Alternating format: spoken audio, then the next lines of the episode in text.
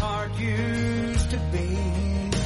And no glory is divided on the firing street. They say building back better, make America great. If that's a wave of the future, all I've got to say, stick your progress where the sun don't shine. Keep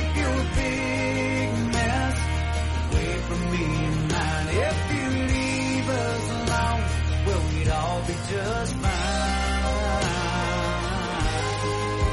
Stick your progress where the sun don't shine.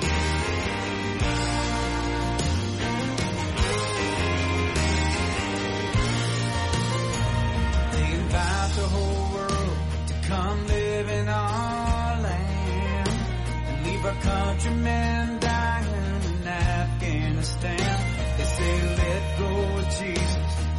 government say you can have back your freedoms if you do what we say. Stick your progress where the sun don't shine. Keep your big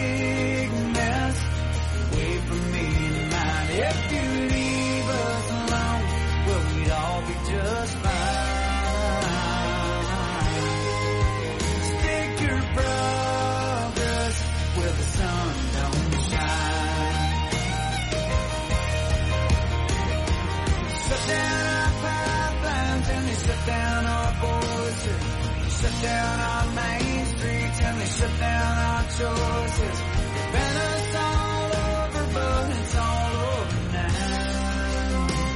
We figured it out. We ain't backing down.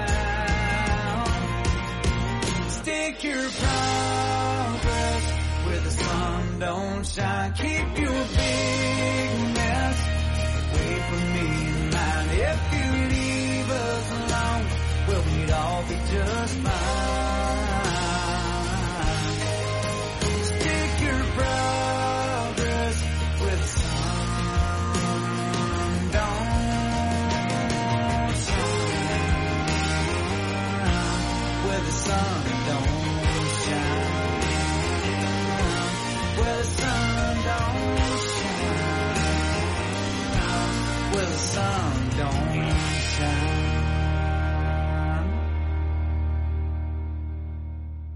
Auto Plaza Direct Kings Court starts now.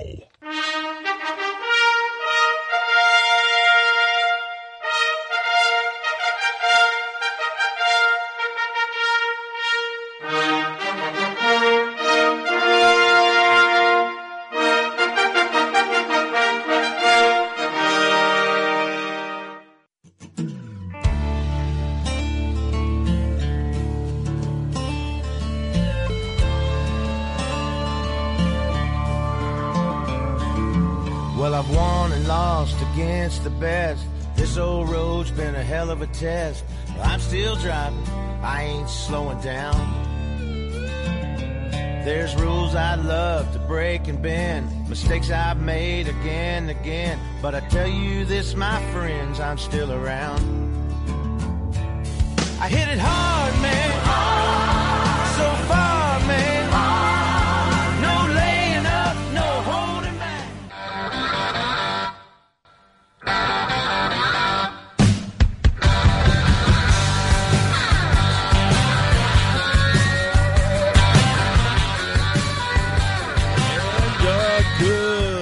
Wednesday morning, St. Louis and all parts, north, east, south, and west. We welcome you in. This is the Window World King's Court on KevinSlatenShow.com. KevinSlatenShow.com. Where you hear the live show. As we always tell you, this show is all about the truth, backed with evidence and facts. If you want something else, go somewhere else. It's pretty simple. You can go somewhere else and listen to our show, though, on podcast on Apple, Amazon, Spotify, Google, Anchor, and of course you can hear the podcast right here as well on our website. So the website offers you a lot. But the live show is only heard here every morning at 7 o'clock. We welcome you in this morning. Our phone lines are always open for you, 636 538 0746. 5380746. It is hump day, so it's a Wednesday, middle of the weekday. And tomorrow the college football season opens in earnest. There was a smattering of games last weekend. Missouri opens tomorrow night. National television. They may want to rethink that.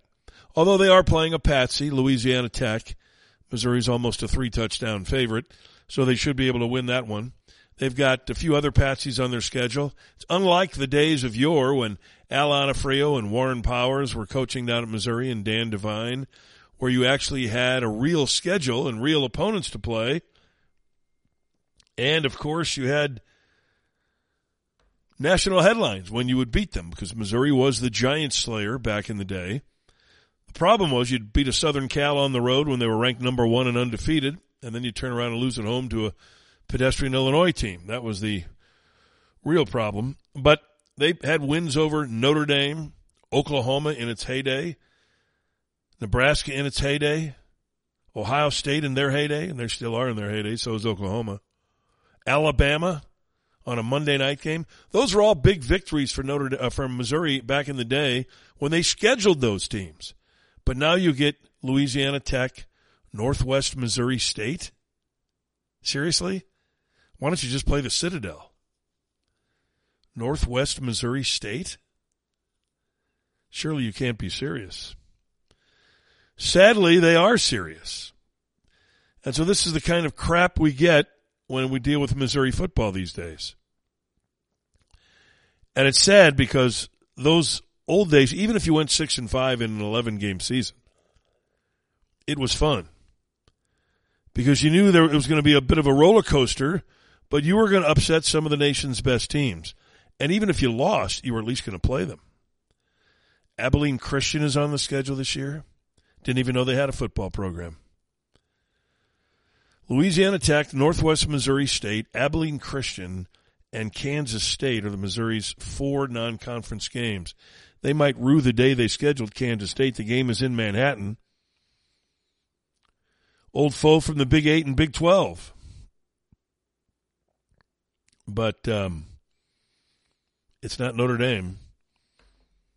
It's not Ohio State. It's not Michigan. Michigan was another team Missouri beat in those days. Dan Devine beating Michigan in the 1969 season when Michigan had only that loss. At Michigan, 40 to 17, I believe was the score. Missouri had just one loss all year, went to the Orange Bowl. That was the last year, coincidentally, that Missouri won a conference championship. That's right. I said it correctly. 1969. Yikes.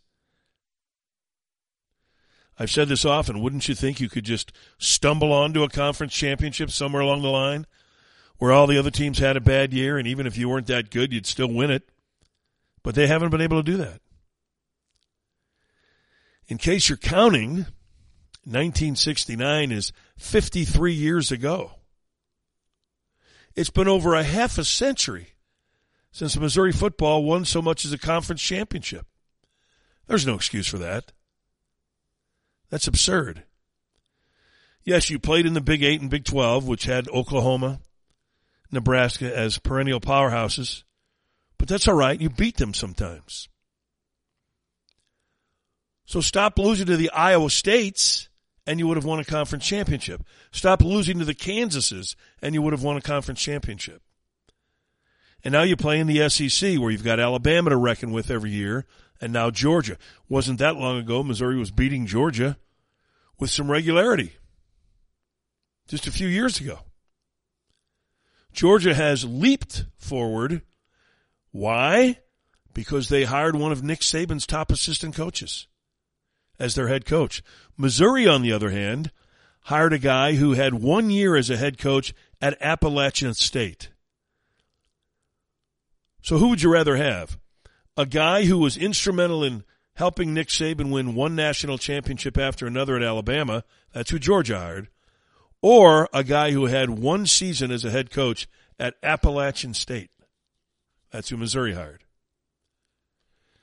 Georgia won a national championship last year. Not a conference championship, a national championship. Missouri was languishing around the 500 mark and fell below 500 when they lost to the powerful football program from West Point, Army, in a bowl game. You could probably make a safe guess that if Georgia scheduled Army today, they could beat them by 100 points if they wanted to. But Missouri lost to them. So that's where the programs have gone since Missouri was beating Georgia with any regularity. Georgia actually hired a football coach. Missouri hired a, a trick play guy. Okay? You get what you deserve. And it's not going to change this year, so don't get your hopes up, Missouri fans. Sorry to douse it already, but it's just the way of life in Columbia, Missouri. They don't care about athletic success. It's like someone once said to me about a high school program here in this town. They offer sports. They don't really compete. And that's what's gone on down at Mizzou now. They offer sports, but they don't really compete. Who do you, who are you competing with if you're Missouri? South Carolina? Why is it that a South Carolina program, which since Steve Spurrier left, has been a disaster? How is it Missouri and South Carolina's game is rated a toss up every year? Missouri has sunk to their depths. Vanderbilt. Are you certain that Missouri will beat Vanderbilt this year? I'm not. You'd have to guess they would, but I wouldn't bet my life on it. Vanderbilt. That's who you're talking about when you talk about Missouri football now. Can they beat Vandy? it's pretty sickening, isn't it?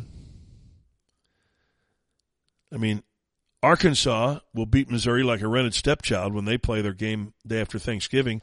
They've tried mightily in the SEC to make that a rivalry game. But the true rivalries are gone. Missouri playing Kansas, that was always the great rivalry game. They had established somewhat of a rivalry with Illinois. Certainly they have one in basketball. So they did it in football, but then they stopped playing the game. You'd have to question Missouri athletic department under Mike Alden for that reason. Mike Alden established something at Missouri when he was athletic director there. He established that their football program would play the worst possible non-conference schedule available so that they could qualify for a bowl game with a 6 and 6 record every year. If they happen to go 7 and 5 or 8 and 4, whoop-de-doo. But he guaranteed they would get to a lousy bowl game every year. Now, why did he want to guarantee that? Because he and Gary Pinkel, his head coach, received guaranteed bonuses in their contracts if they simply made it to a bowl game. If you don't make it to a bowl game in college football today, your program sucks. Sucks. There's something like 38 bowl games now. Remember how special a bowl game used to be on New Year's Day when you sit around the living room table and the TV was on and you try to switch back from the Rose Bowl to the Sugar or Cotton Bowl and the Orange Bowl was at night. Those were monumental games. Now they're not. And certainly the bowl in New Orleans, or excuse me, in Shreveport, the Independence Bowl, which Missouri specialized in going to, certainly couldn't be ranked high. So I get off on this tangent of college football for Missouri because it drives me crazy, and they open up tomorrow night. So we've got football upon us, and from this moment forward, every Saturday, every Saturday until New Year's, we'll have college football. It's a beautiful thing. I'm pretty sure every Thursday and Friday night we'll have college football as well. Sometimes on Tuesdays and Wednesdays. And starting next Thursday, a week from tomorrow, we'll have NFL football. So it is football season no one except the tried and true Cardinal Sheeple would care about baseball at this point. The playoff positions are already set in baseball. It's just a matter of where they'll slot them in. There are very few races in baseball anymore. There are almost zero division races. The divisions are, the teams that are winning the divisions are running circles around the teams below them. So there's no drama. There's no great September race. Cardinals finished the season with six games against Pittsburgh. How did that happen? If you're Milwaukee, which isn't going to catch the Cardinals, but if you are Milwaukee, you say to yourself, hold on a second. How do you call this a legitimate race for a division championship when you give one team the final six games against the woeful Pirates? If the Cardinals had to, they won't have to, but if they had to, they should be able to win all six of those games. I don't care who you scheduled for Milwaukee those last six games, it wouldn't be as bad as playing Pittsburgh six times. That's kind of laughable, but that's baseball. Baseball's laughable. So we've got college football upon us. The NFL is around the corner. October baseball will be fun because it's playoff time, but it's not October. So until we hit October, uh, this is what we've got. We've got college football and NFL football, and baseball really doesn't matter. I mean, it really doesn't. I mentioned the Cardinals last six games against the same team, which, by the way, I don't know if that's ever happened. The Brewers, who are chasing them, play the Marlins four times and the Diamondbacks three times. Now, before you laugh at the Diamondbacks, they're almost a 500 team now. Whoever their manager is, and I, I don't know who it is, probably should be the manager of the year. They've won five in a row. They're just six games under 500. They have the same record as the San Francisco Giants. Giants won over 100 games last year. Who would have said Arizona would be tied with them? But they are. Arizona is well ahead of the Rangers, the Angels, the A's, the Marlins, the Nationals, the Cubs, the Reds, the Pirates, the Rockies, and tied, as I said, with the Giants. They're ahead of Kansas City, Detroit. They're one game behind the Chicago White Sox, a playoff team of a year ago. That's what happens when you get a good manager in there. Oregon and Georgia are playing to kick off their season. Notre Dame is playing Ohio State to kick off their season. Those are the kinds of games we used to come to expect here in Missouri. But we don't anymore because Missouri has become petrified of good competition, knowing that they can't compete. How electric would it be on the campuses of Georgia, Oregon, Notre Dame, and Ohio State for the first weekend of the season? Missouri's begging this coach down there, Eli Drinkwitz, Eli Dipshits, is begging the student body to come to the game. Last year, Missouri averaged less than 50,000 fans a game for the first time since I can remember. He's having to beg the student body to come, trying to shame them into coming to the game. What else are you going to do on a Thursday night in Columbia, Missouri? Go to Harpo's, but you can go to the game and go to Harpo's. But that's how bad it's gotten. There's no buzz down at Mizzou for the opening of the season. There should be. God, back when I was in school there, it was the thing every weekend in the fall. It doesn't have that allure anymore because Missouri decided that they'd rather be woke than win games. Being woke is more important to the University of Missouri than anything else, whether it's athletics or anything. Number one priority down there is being woke. And if you're woke, everybody's happy down there. That's why people that come out of the University of Missouri, if I had a business, I would be reluctant to hire them. I want to hire people that are competitive, people that know what it takes to win, people that want to win, people that want to succeed people that come out of Missouri now are people that think, boy, I hope everything's inclusive. I hope they're hiring the same amount of black people as they are white people, the same amount of women as they are men, same amount of Asians as they are blacks and Indians. If they're not, I don't know if I can work there. Those are the kind of people you get coming out of the University of Missouri. Why would anyone want to hire someone coming out of the University of Missouri for a job? In any business. Every now and then I'll mention my friend who owns the Houston Astros, who's become a self made billionaire. When he first started his job, or his business, I should say, not his job, he told me that he would hire only ex athletes. I said, Why is that? And he said, Because they're competitive. They want to win, they want to succeed. It's in their DNA. That's how they're trained. Makes a lot of sense. Makes a whole lot of sense. The people I know that are the most successful came out of sports backgrounds. Now, there are other people who succeeded, of course, without that, but they had the same inner drive that, that they don't teach anymore at places like Missouri. See people in sales jobs all across America who've been spectacularly successful that weren't involved in sports, but they weren't involved in woke thinking either. And that's the name of the game. Down in Missouri, it's all about being woke. If you go down there tomorrow night and you happen to boo Louisiana Tech or, God forbid, boo Missouri, they'll probably escort you out of the stadium. How dare you? Don't you know that all the children get to play well together?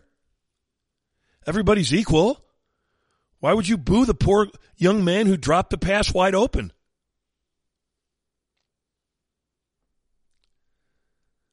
It's unbelievable, isn't it? That's Missouri for you. That's what they've become. That's what they've become. As I said, there are, there are no baseball races. If you're of a certain age, you remember the 1964 Cardinals and the charge that they made coming back from nowhere to win the pennant. To win the pennant, only one team got in the playoffs from each league. Then the playoff was called the World Series. Now people act as though winning a wild card is extremely important, and they celebrate with champagne. What? You haven't won anything. Do you get a ring for becoming a wild card team? No, you don't. Do you get a ring for winning the first round of the playoffs? No, you don't. So why are you celebrating? Because in the woke world, we must celebrate everything. Everybody deserves a pat on the back and an ice cream cone after the game. Don't leave little Johnny out. He sucks. He didn't even get to play, but give him an ice cream cone too and tell him how great he is. Shut up. I've about had it with those woke bastards. And I've really had it with this bumbling nincompoop who calls himself the president. I don't know if you suffered through that yesterday. You probably did not. I suffered for you. You're welcome. And he's going to give another speech tomorrow night, probably going to say a lot of the same stuff. Yesterday was the tryout in front of about, I don't know, 500 people in a gym. And I'm sure they had to pay those people to come. They've mimicked everything about Trump's rallies now. They've got people standing behind Biden. They never did before. They now have people behind him with placards in this particular case because he's named his new crime bill Safer America. Now, this is a guy who's been in office almost two years and hasn't given a damn about a safer America. Not given a damn. In fact, he, he alone has made America the most dangerous place on earth. And it is. It's more dangerous walking down the streets of an inner city in this country at night than it is walking down the beaches of Mogadishu. I'd prefer to walk there. Maybe I could escape into the sea. But he alone has done that. And now all of a sudden, 70 days out from the midterms, he's interested in crime. He's interested in you being safe. Isn't that noble? How wonderful of him. Geraldo Rivera says he really roots for Biden because he's such a good guy. Geraldo Rivera belongs in a nut house and maybe a trip to the barber. You're not 15 years old. You look like an idiot. But you are an idiot, so it's always good to look like what you are. Biden's such a nice guy. Biden has ripped the fabric of the soul of this country to pieces. He loves to talk about the soul of the country. You're going to hear the soul of Biden's country here this morning. You're going to hear it in spades. You're not going to like what you hear. It's going to piss you off and you're going to get angry at him. But that's okay because we, we need righteous anger, as the Lord said. There's nothing wrong with righteous anger. Ask those tax collectors that were in the temple and had their tables flipped over by Jesus when he walked through there. Righteous anger is okay. And I've got plenty of it for this asshat. So he decided to run out there and lie, lie, lie, lie. And he started it off by talking about who else? The Republicans. Because all of this crime, this magical crime wave that began when he swore himself in, It's all the Republicans' fault. Guess what? Every single Republican member of Congress, every single one in this state, every single one voted against the support for law enforcement. They talk about how much they love it. They voted against the funding. Flat out. Flat out. Every Republican in the House, every Republican in the Senate, every single one. Now, one thing you're going to notice here this morning, there's a pattern of him starting to yell as he goes along. Someone should tell him you have a microphone, you don't need to scream. But he yells and screams uh, because I think on the teleprompter it says yell here, scream here, act like you're pissed off here. But when you start off with that big of a whopper, that big of a lie, I never speak for the American people, but I do pray for them. I pray that they're smart enough to understand what a prolific liar this guy is. He's not even good at it. He can't convince anybody of his lies. When he tells you that every Republican is against law enforcement because they voted against it, and by the way, he was in a crowd of law enforcement people yesterday because after all, he cares so much about them. Remember, he wants to defund the police. He doesn't say that now, but he said it during the campaign, and you'll hear it this morning. So here's where he is. That's his audience. And he plays to them by blaming Republicans for voting against law enforcement. Do you know what Republicans voted? You know, you know what bill that, that he's talking about? That was a bill for the 17,000th round of COVID relief that the Republicans voted against, every one of them, and rightly so, that had attached to it a little bitty tiny, tiny, tiny amount of money that potentially could go to law enforcement. Didn't guarantee it, but potentially. So the trick for the Democrats, the lying liberals, always is the same. Let's attach something to this big bill, and we'll claim it's all about law enforcement, when we're not even guaranteeing a penny for law enforcement. But we'll mention law enforcement so that the Republicans vote no, which they will, we'll blame them for voting against law enforcement. And that's exactly what they did. But to the uninitiated people out there who aren't familiar with that bill and who aren't familiar with what he's talking about, because he will never tell you what he's talking about, he never identified the bill that they voted against, because that would be exposing him for the liar that he is. So that's what we try to do. We try to do the homework here. And it struck me when I heard him say that, I thought, I don't remember the Republicans voting against a law enforcement bill. So I went back and looked around and, oh, there it is. That's what he's talking about. Aha. A COVID relief bill. Did we have enough of those? By the way, how did that do for the country? Did it improve the economy? Did it improve anyone's life? No. Nope. It helped small businesses to some degree, but after a while it hurt small businesses because Biden and the liberals never know when to stop. The only reason it was necessary to begin with to help small business was because Biden and his people were closing and locking down small business, which they now claim was a bad idea, but it wasn't theirs. Yeah, you're going to hear that today too. They're now running away from that as if they had nothing to do with it.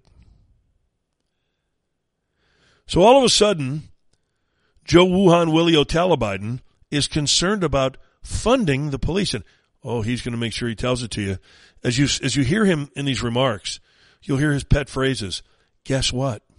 No joke. I'm serious. I'm not lying. No joke. Flat out. Flat out. I know we expect so much from our law enforcement officers, so we need to support them. That's why my crime plan to help communities recruit, hire, and trained nationwide more than 100,000 additional officers, accountable officers for community policing. The answer is not defund the police, it's fund the police. Fund the police. I'm glad you pronounced the D there. Fund the police. You might want to talk to, um, gosh, who's that black woman who's constantly on television? I can't think of her name. She's a liberal Democrat. She's a bumbling idiot. She was on Fox. They got rid of her because the people that watch Fox went berserk. But she never pronounces the ing. It's fixin', doing, going, thinking. Someone should tell her Biden there pronounced the D at the end of fund the police. So here's a guy who apparently is insinuating that it's other people who wanted to defund the police, but not him. And that he's a guy who says fund the police. Is that so? Well, let's go back to the campaign. When he was being interviewed and he was asked directly if he was in favor of reallocating funds earmarked for police. Uh, surplus military equipment for law enforcement. They don't need that. The last thing you need is an up armored Humvee coming into a neighborhood. It's like the military invading. They don't know anybody. They become the enemy. They're supposed to be protecting these people.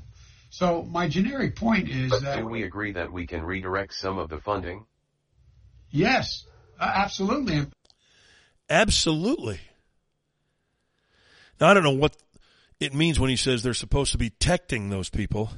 I think the word he was searching for there was protecting, but tecting, and when he says tecting, that's good enough. Other people you'd expect to actually say the word, but for him, tecting is tantamount to protecting. They're supposed to be tecting these people. So he's critical of police units who use armed vehicles, armored vehicles. He doesn't want that anymore. He's taking the money away from that. He says they come into these communities, they don't know anybody. What do you mean they don't know anybody? What does that even mean? They don't know anybody. They're supposed to be protecting these people.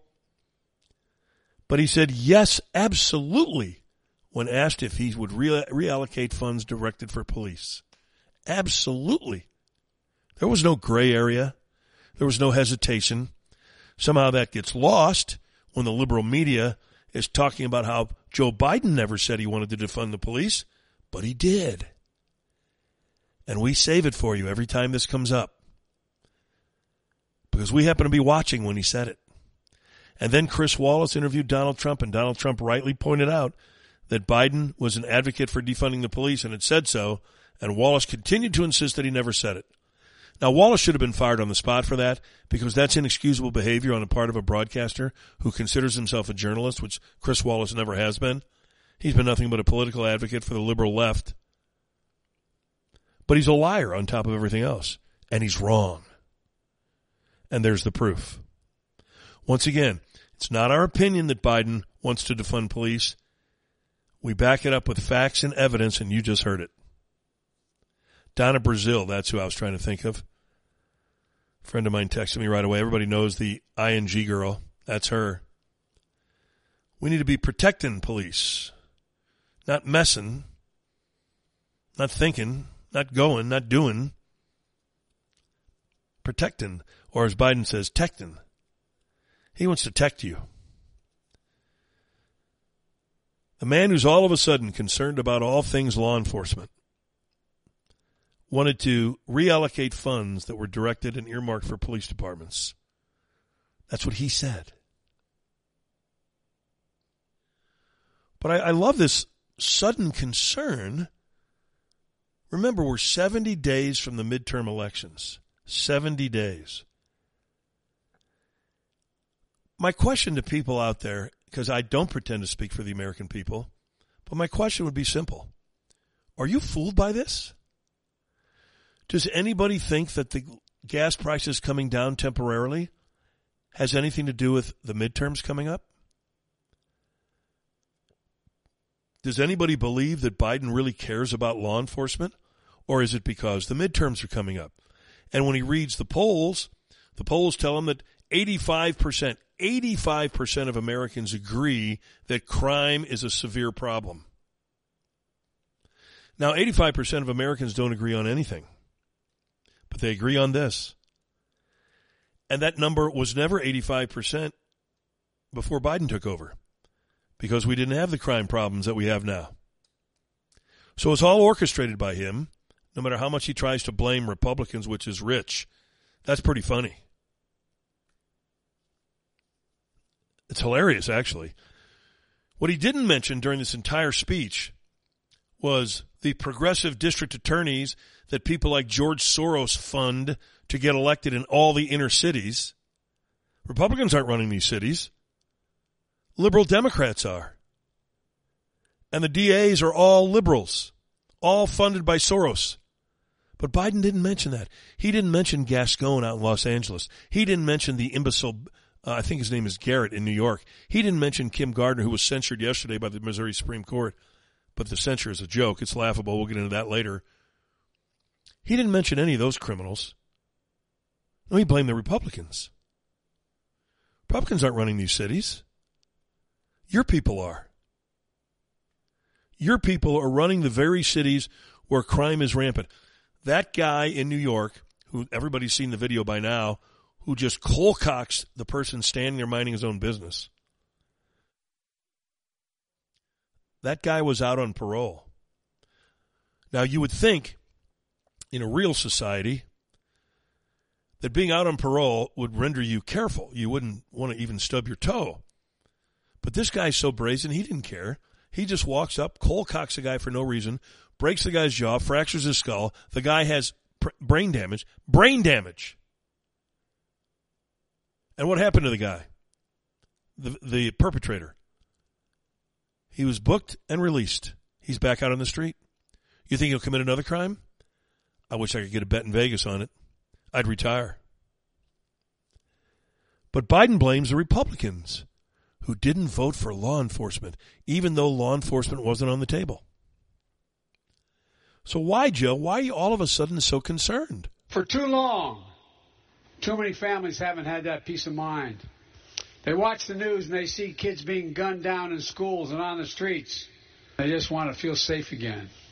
They want to feel a sense of security. And that's what my crime plan is all about. You know, I call it the Safer America's Plan. The Safer America Plan. They always have to have a name for these things like you're in kindergarten. Okay, little Johnny, what will you call this plan? Um, let's call it the Safer America Plan. Well, that's good. What about you, Susie? What would you call the previous plan? Uh, build back better? Oh, that's that's wonderful. How about you, little Joey? What what's your plan named? Um, the Inflation Reduction Plan. Oh, wonderful. It's like a kindergarten class. All they need are crayons. Then you can color in the letters. Safer America. Just color in the big bold letters. And you've got Joe Biden. He's so concerned about Americans who just want a safer place to live. Well, where's he been for two years?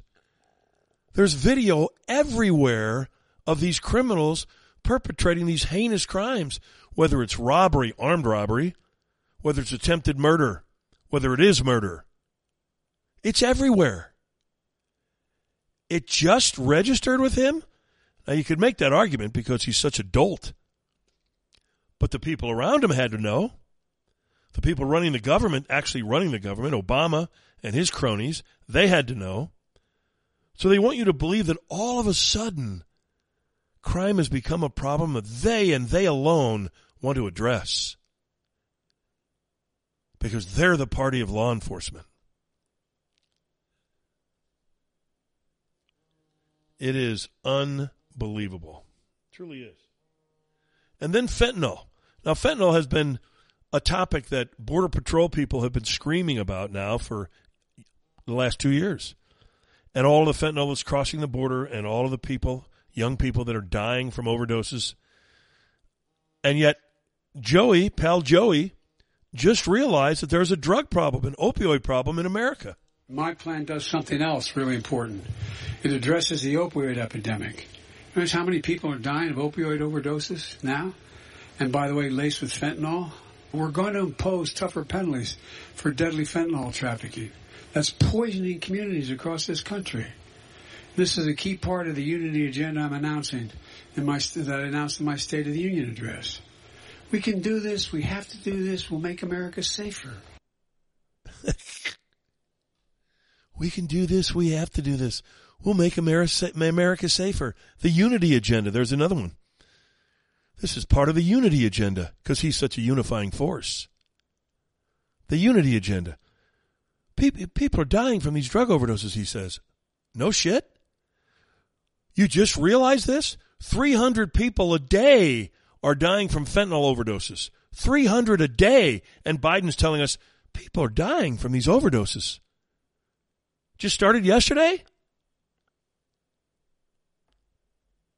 By the way, that guy in New York, the video that cold-cocked the guy, he was charged with a misdemeanor when I said he was booked and released. Charged with a misdemeanor. The person has brain damage. But Biden didn't address that.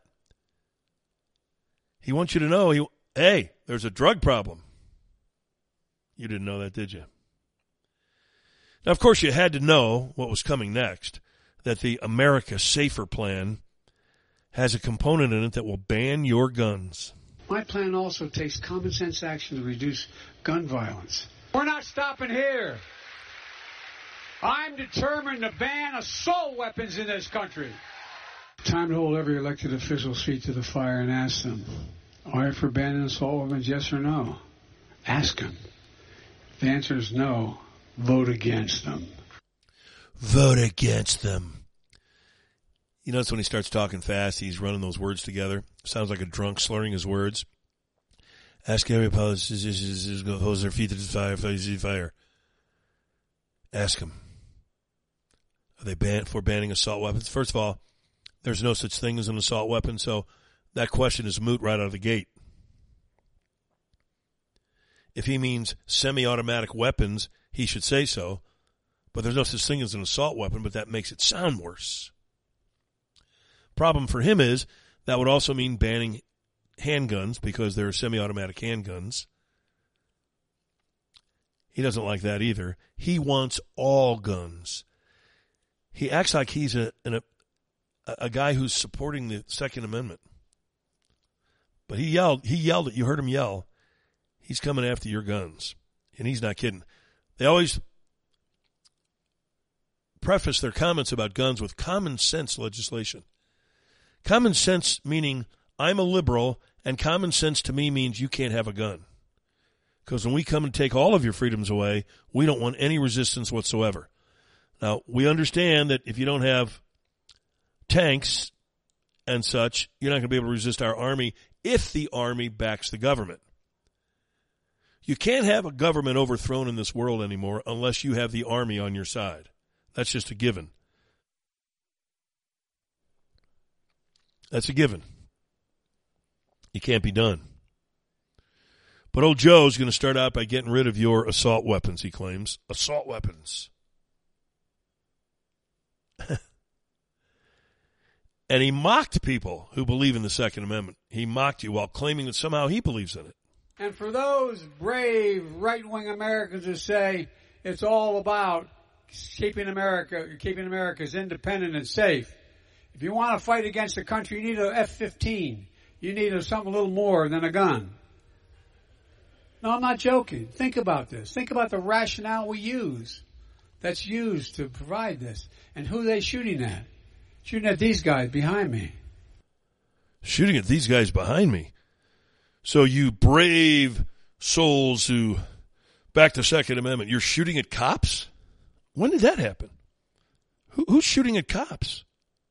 Criminals, those same criminals that Biden and his prosecutors let out of jail every day with misdemeanors, they're shooting at cops. No one else is.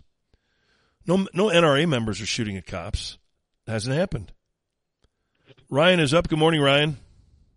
Kevin, how you doing, young man? I'm doing great. How about yourself? I am listening up in Minneapolis, Minnesota this morning. Watch out because up there, Kamala Harris wants to bail out all the criminals who rioted and who burned buildings down. So you better be on your toes.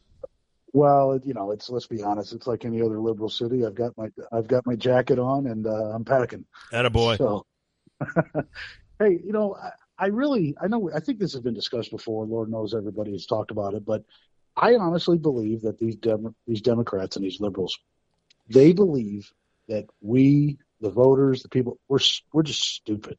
Yeah, they do. They have to because they just continue um, to to say things when not only common sense, but at times visual evidence says otherwise. But they will stick to their guns with the notion of thinking, well, I mean, nobody's going to actually check up on this, so we'll just stick to our guns. Like the Jean Pierre Paul, whatever the hell her name is, the secretary, the press secretary, when Peter Doocy called her out about migrants literally walking over the border, She says, "Well, no, they're not." Yeah. But yet, two seconds later, there's video of these migrants just ho hum like they're going to the grocery store. Did Did you know? And, but yet, Did you know that uh, Dana Perino said that she asked the Fox reporter who's down there on the border every day? They're down there every day. Fox is covering this.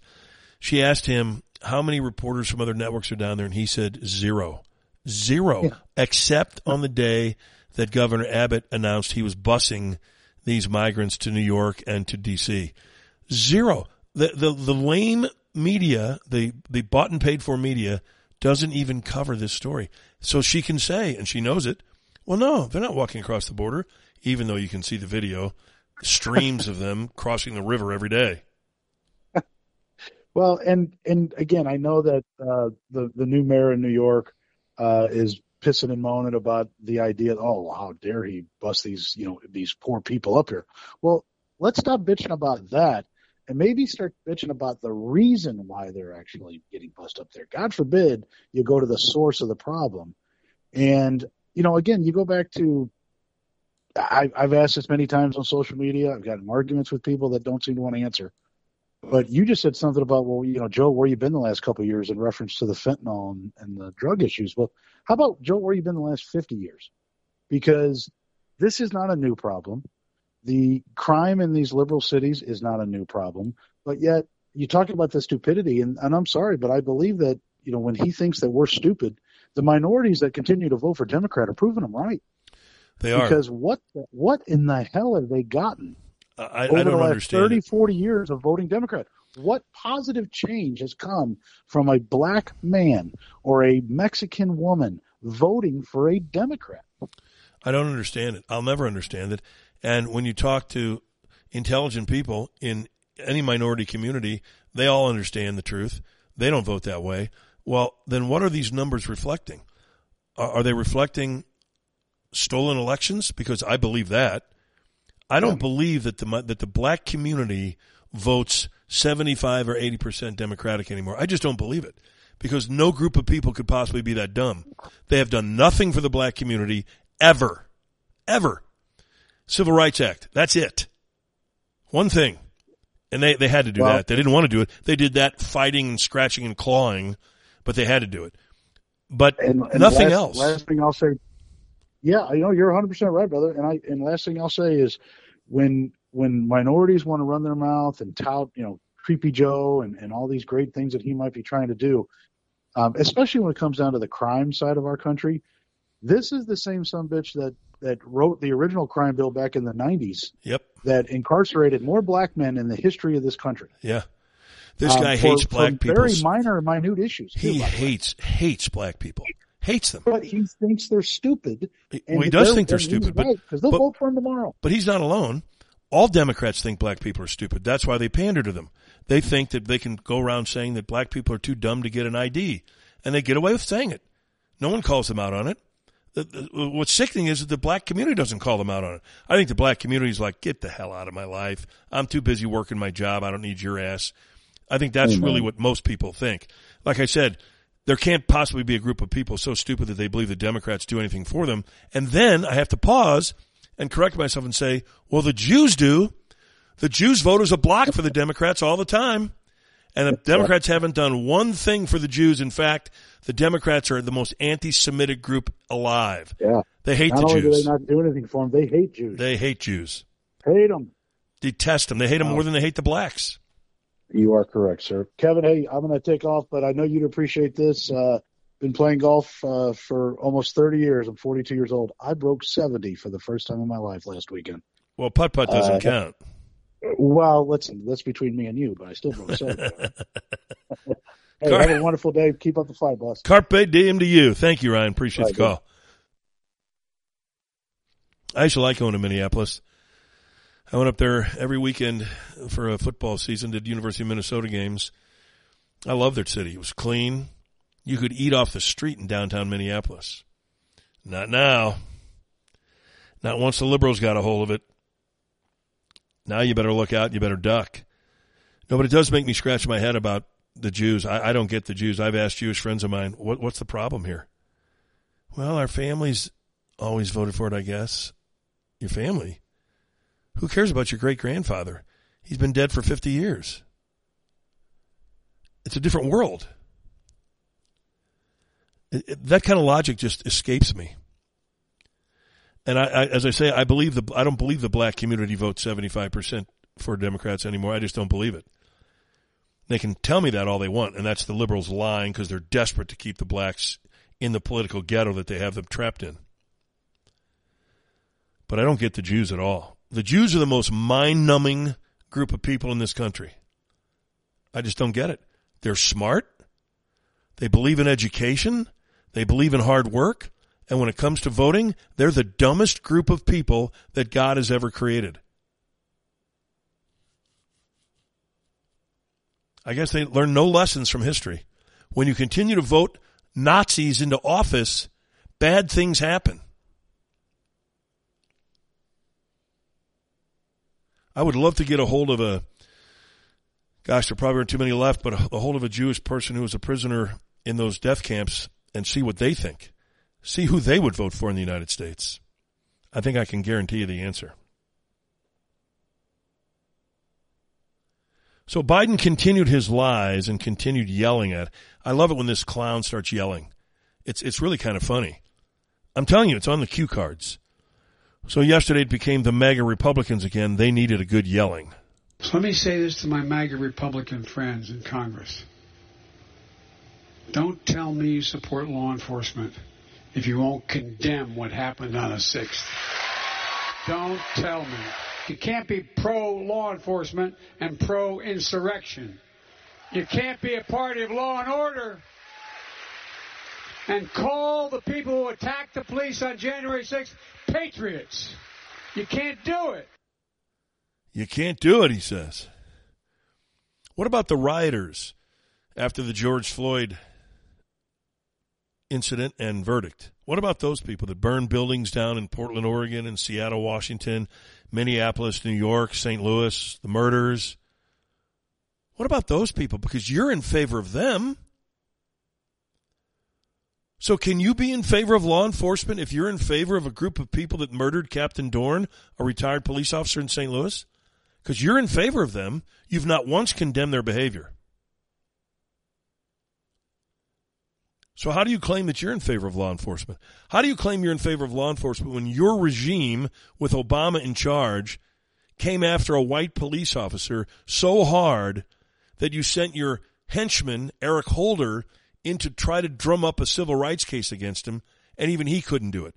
Doesn't matter how hard he tried, it tells you how innocent Darren Wilson was. Guy was innocent beyond innocent. Two most innocent people in the history of our country are Darren Wilson and Donald Trump. All the resources of the federal government pulled together to try to get them, and they've never been able to get either one of them. That's innocent, baby. That's the new standard for being innocent of any crimes. Donald Trump, Darren Wilson. But it didn't stop Biden and his gang. They wanted Darren Wilson's scalp. That's how much they support law enforcement. And people should never forget that. Lindsey Graham has a question for Biden when he says, if you're in, if you're calling patriots the people that stormed the Capitol, you can't be in favor of law enforcement. By the way, none of those people attacked police. None of them. There were skirmishes when the Washington Capitol Police tried to fight them. Again, the people that broke windows and broke furniture should be fined, cited for that. But that's it. The doors were open for people. The, the window breakers, they should be cited. But they weren't fighting with police. They were breaking windows. Nobody attacked the police. And the evidence is no cops died. But people died Two people died. One was trampled on by the cops. Another one was murdered by a cop. So there were two murders that day, none of which happened to be a cop. And Lindsey Graham has a question for Biden. So why don't you talk, President Biden, to your own vice president? You know, one way to encourage political violence is to bail out people who attack the cops on the streets of New York in Black Lives Matter riots, the Vice President of the United States staff raised money to bail people out of jail who rioted in New York, who attacked the cops, and they went right back to crime. You don't hear much about that, do you? You don't hear anything about that. That was Harris.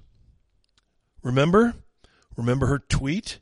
She thought it was real nifty at the time, I'll bet. Probably thought, well, you know, I'm, I'm coming off good to my liberal base. Uh, nobody will ever call me out on this. But Lindsey Graham just did. And we'll go ahead and read the tweet. This is what she tweeted out back on June 1st, 2020. If you're able to, chip in now to the MN Minnesota Freedom Fund to help post bail for those protesting on the ground in Minnesota. Your vice president. she wanted bail money. I just turned the wrong thing. Sorry for that cough. She wanted bail money for people who were burning buildings, who were killing cops, who were killing civilians, who happened to get arrested. She wanted you and me to post bail money. That's what she wanted. But Biden wants you to believe that he and she are pro police. Really? You're pro law enforcement, huh? When you bail out criminals. Again, Biden doesn't mention these district attorneys in this whole speech yesterday. He didn't mention heels up Harris bailing out criminals. He didn't mention any of that. Didn't mention his own crime riddled son. None of it. But he was ticked off that you dare to be critical of the FBI. It's sickening to see the new attacks on the FBI, threatening life of law enforcement agents and their families for simply carrying out the law and doing their job. I'm opposed to defunding the police. I'm also opposed to defunding the FBI. The FBI. Would you yell it a little louder, Joey? We didn't hear you. For just doing their job? I got news for this dementia riddled idiot. There are FBI agents, former FBI agents, very high up in the FBI, assistant to the director of the FBI, who have publicly stated that the FBI had no business taking part in that. That document searching isn't their business. That's a dispute between the National Archives and the president. If the Department of Justice wants to stick their nose into it, and they did, they got egg all over their face. But the FBI had no place. None. Not my opinion. The opinion of former FBI agents. Honorable people who wouldn't even work there today. Wouldn't even work there. But Gregg Jarrett, who is an attorney and a law professor, believes Biden might have this a little backwards. Does he, Greg? Uh, and there you have Joe Biden in his speech saying he's sickened by the attacks on the FBI. He's got it backwards. He should be sickened by the political attacks launched by the FBI uh, against, you know, people who are, it turns out, his political opponents, anybody in Donald Trump's orbit or the former president himself. So naturally, secretly, Joe Biden's in favor of it. You'll also notice that Biden and Merrick Garland uh, are mimicking each other. How dare Americans attack the integrity of the FBI? Wait a minute. This is the same FBI, time and again, that has used their unlimited resources and immense power to target people for political reasons. I mean, this is the FBI that launched the, the greatest mass delusion in American political history, the Russia hoax. They lied to the FISA court. They doctored evidence, admittedly. They confessed to it. Yes, they did. They did all of that. And now there's reporting coming out of the Washington Times from a reporter who's hearing from his FBI sources, whistleblowers. There's 20 of them now that have come forward, at least 20. He says, I'm hearing from FBI personnel. They feel like the director has lost control of the Bureau. They're saying, How does this guy survive? He's leaving. He's got to leave. I will promise you one thing. I won't promise you Christmas presents. I won't promise you success for the Missouri football team. I won't promise you the Cardinals will win the World Series or the Blues will win the Stanley Cup. But I will promise you this Christopher Wray will never resign. Ever. Egomaniacs never admit they're wrong. He will never resign. He's as corrupt as anybody who's ever run the FBI, but he will never resign. According to Sean Hannity, by the way, he's not, you know, everybody at the FBI is solid. Just a few rogue agents. But everybody else is solid. Sean Hannity's just as full of crap as the liberals are. He's a poor excuse for a guy who thinks he's defending the conservative way of thinking. He's an imbecile. He doesn't know anything, and he makes a fool of himself on a nightly basis. So, yeah, Biden does have it backward. And the question when you listen to Biden is does anyone believe this guy? Lindsey Graham, does anybody believe this guy? But the only problem they have is America's much smarter than they think they are. Uh, you know, they believe the American people really don't listen and pay attention, uh, that they're dumb. And the truth of the matter is, the reason we have the crime problems we have today is because of Biden's policies. When Mayorkas tells you the border is secure, you would be a fool to believe that because it's not secure. Uh, the crime problem in this country is directly related to the policies of Democrats in big cities and in the White House. And the reason so many people don't want to be a cop is they don't believe anybody in this administration has their back. You can ask any cop around any municipality and they'll tell you that. Nobody has their back. Nobody. Not the local mayor. In many instances, not even their sheriff. Because they're political hacks. In many cases. There's some good ones. I know some good ones. But this nonsense of Biden acting as though somehow all of a sudden he is the most concerned citizen about law enforcement is laughable. Lindsey Graham's right. They think you're stupid. That's what Ryan, our caller, said earlier in the show. They really believe you're stupid. Liberals have zero respect for anyone, white, black, Mexican, Asian, Indian. They don't care. They have no respect for anyone. They think you're stupid and they're smarter than you. And they think that way because they've been able to get away with their illegal activity for decades. And I can't blame them for thinking that way because if I were in their shoes, I'd think, well, if they're so smart, why haven't they caught me? Legitimate question. But the answer is they're not that smart, the Republicans aren't. They're spineless. And as long as you have people like Mitch McConnell running around in a position of leadership in the Republican Party, you will have spineless leadership. That mush mouth is so spineless. It's, I think a doctor should examine him to see if he even has one. I don't think he does. I've got to check and see from all angles every time he speaks from now on. Is there something propping him up? Because I don't think he has a spine. I don't think he possesses one.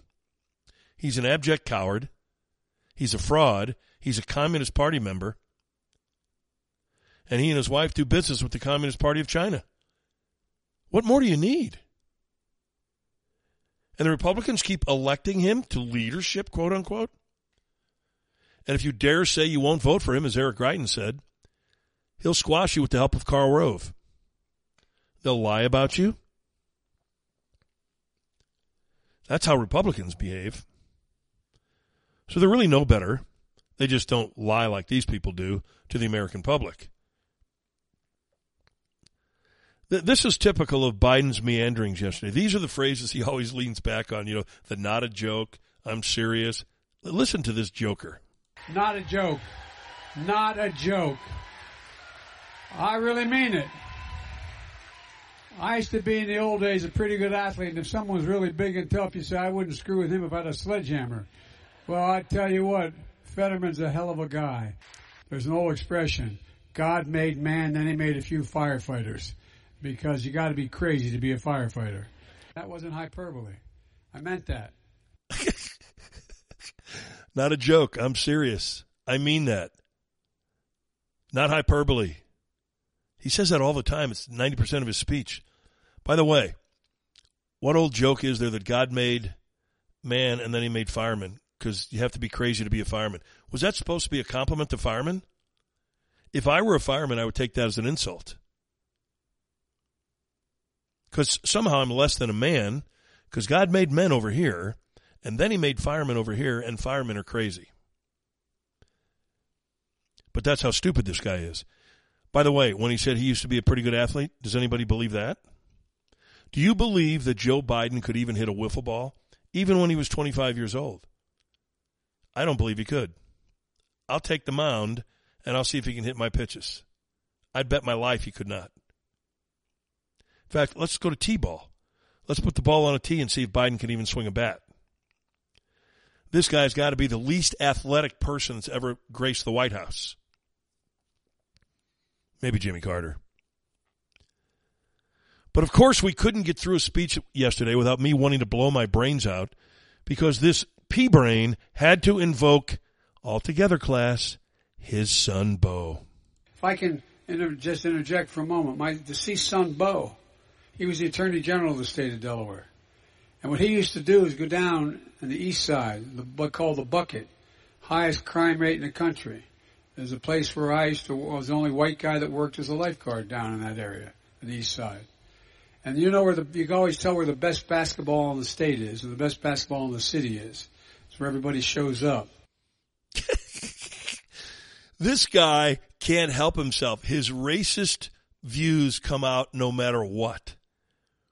That was the 4B speech right there. Biden, Beau, blacks, and basketball. He got the killer bees all in the same short little clip. So let's see if we got it right. His son Beau used to go down to the most crime ridden area in town. Of course, it was the black area. And he himself was the only white lifeguard there. Sure you were. And it was the best place to play basketball because that's where all the black basketball players are because that's all they can do is play basketball. Wow. I, if you're black and you're on any network, even if you're a flaming liberal, aren't you screaming at this guy? Blacks are good for two things votes and basketball. Crime, too, by the way. There's a third thing because where the highest crime rate was was the black area, and we'd go, my Beau would go down there, and then I was the only white lifeguard down there. But man, everybody knew that was a place to come and play basketball because that's what the blacks do. They play themselves some basketball. They're not studying. They're not doing any homework. They're playing basketball. And by the way, they're committing crime while they're doing it. The highest crime rate in the area. It also had the best basketball. I mean, you have to laugh. Even if you're black, you have to laugh.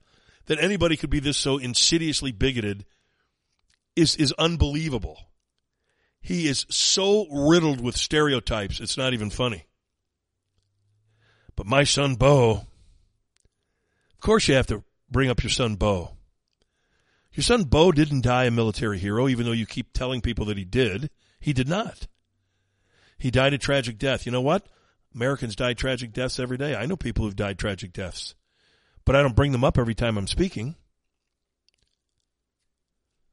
My son Beau, he used to go down to all that crime area where those black people were.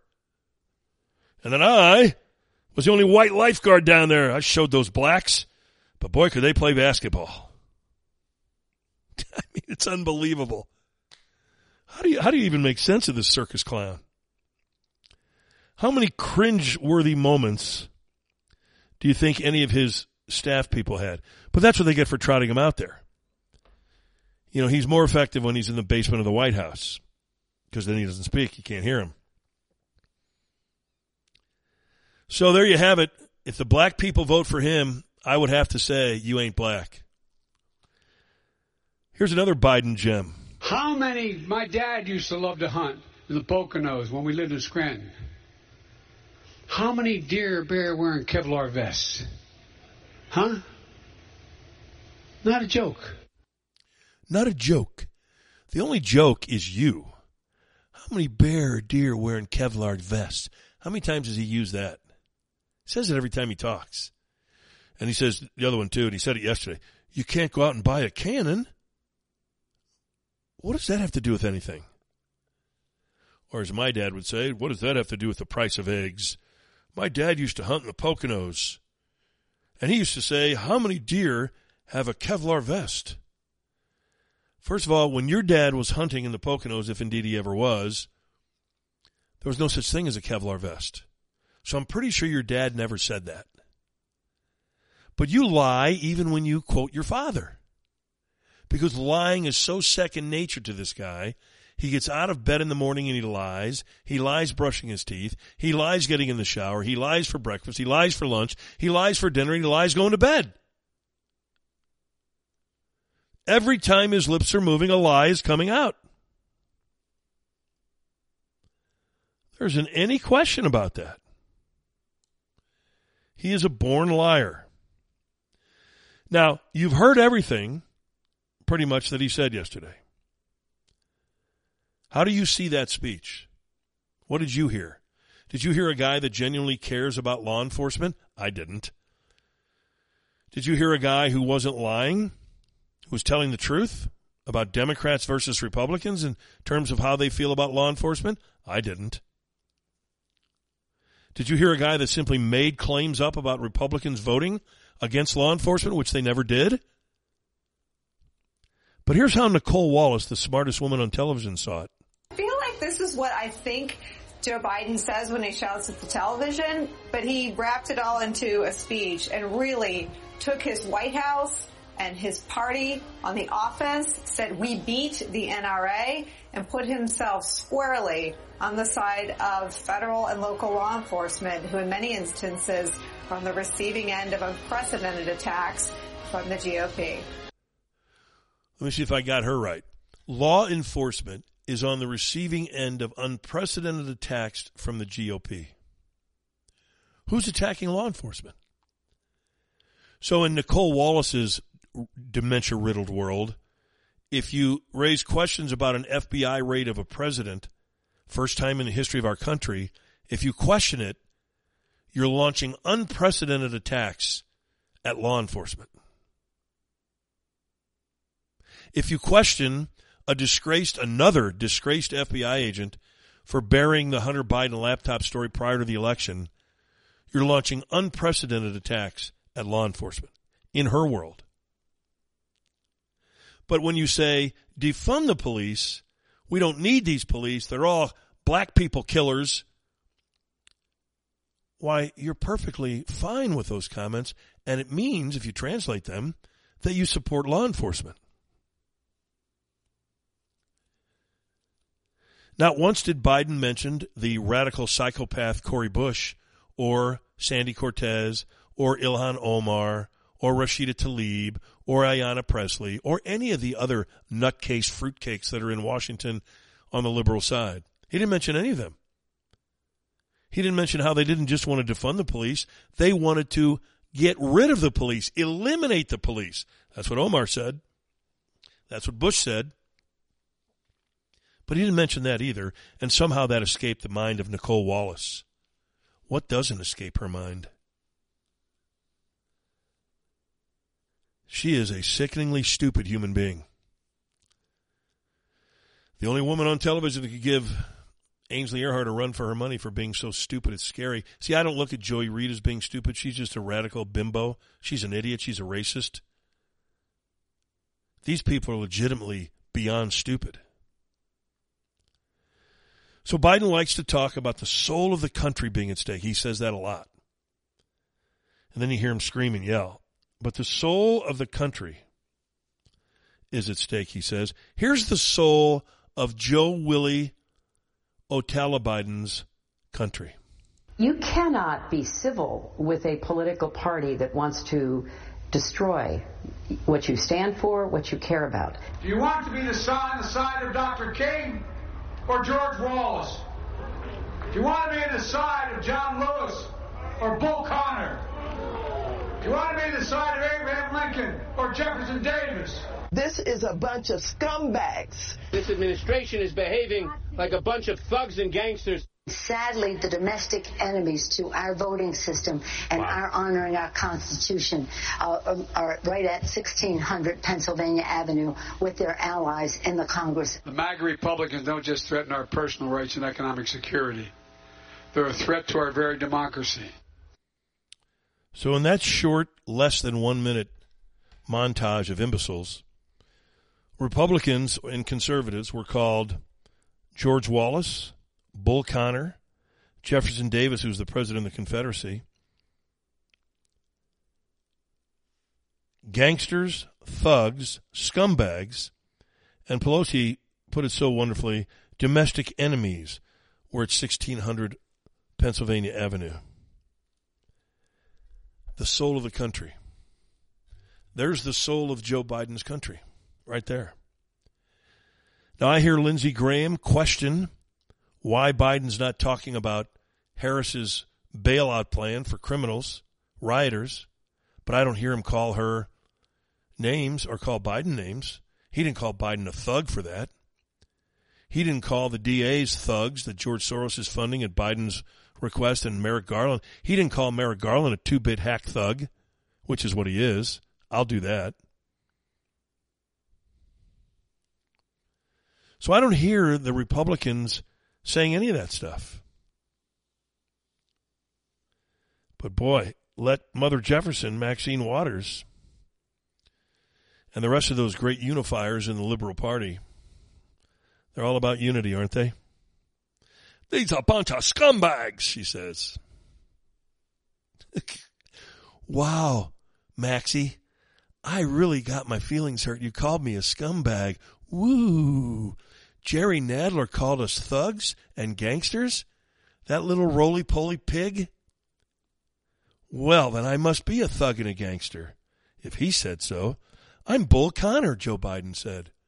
I'm George Wallace. My bet is this. If George Wallace hadn't been governor of Alabama, but instead had been an, a senator from Alabama, Joe Biden would have worked side by side with him every time there was legislation, civil rights legislation, or crime bills. Because Joe Biden and George Wallace think exactly alike. Joe Biden and Bull Connor think exactly alike. The difference is George Wallace and Bull Connor were openly racist. Joe Biden tries to hide it, but he's such an incompetent boob that it spills out anyway. And that was before he was dementia riddled. He was perfectly in control of himself when he screamed on the Senate floor that he didn't want his kids going to school in a racial jungle. If those jungle dwelling blacks were allowed to go to school with his white kids. He was perfectly in control of his faculties when he eulogized Robert Byrd, his best friend, the Grand Cyclops of the Ku Klux Klan.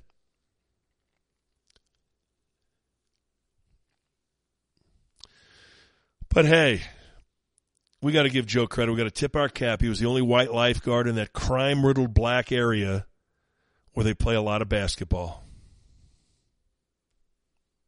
It's unbelievable, isn't it? Here's a good one for you. Anderson Cooper, who's about as pompous and arrogant as they come, a guy with zero journalistic credentials, but he is the son of a Vanderbilt or the descendant of a Vanderbilt, and he is gay. So you cannot criticize him because he's gay, and that would render you immediately homophobic. So any criticism of Anderson Cooper can only be because he's gay. If you criticize him, it's not because he's an incompetent imbecile and an arrogant, pompous ass. It's because he's gay. You're just covering up for your homophobe, your homophobic behavior. So our research assistant found this, and this was beautiful. He's interviewing some woman on CNN, and this woman thinks she's really stumbled onto a great revelation. Oh my God, she really believes she's nailed it. She's nailed Donald Trump. They all think they've nailed Donald Trump. That's my favorite. Christina Bobb is one of President Trump's attorneys. You see her and Alina Habba on television a lot lately because they're both members of the Trump legal team in Florida who were present at Mar-a-Lago the day the raid took place. So, of course, they're giving their views on what took place. So, Anderson Cooper and this smarmy woman who is unnamed, they really think they've got President Trump because Christina Bobb came to President Trump's legal team after representing OAN, One America News. And somehow Anderson Cooper thinks that's evidence that this is a joke.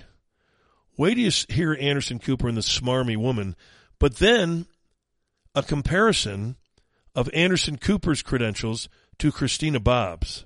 So wait a minute, I, I should have known this, but um, one of his attorneys, the one who's been on TV a lot, she comes from OAN. That's where he found her. That's right. Yep. Uh, she is one of several people who used to work at OAN who now works for Donald Trump. Okay, Cooper, let's do a quick comparison, shall we? Christina Bobb, bachelor's in English linguistics. Anderson Cooper, bachelor's in political science. Bobb, advanced degrees, master's in national security law, master's in business administration, and a law degree.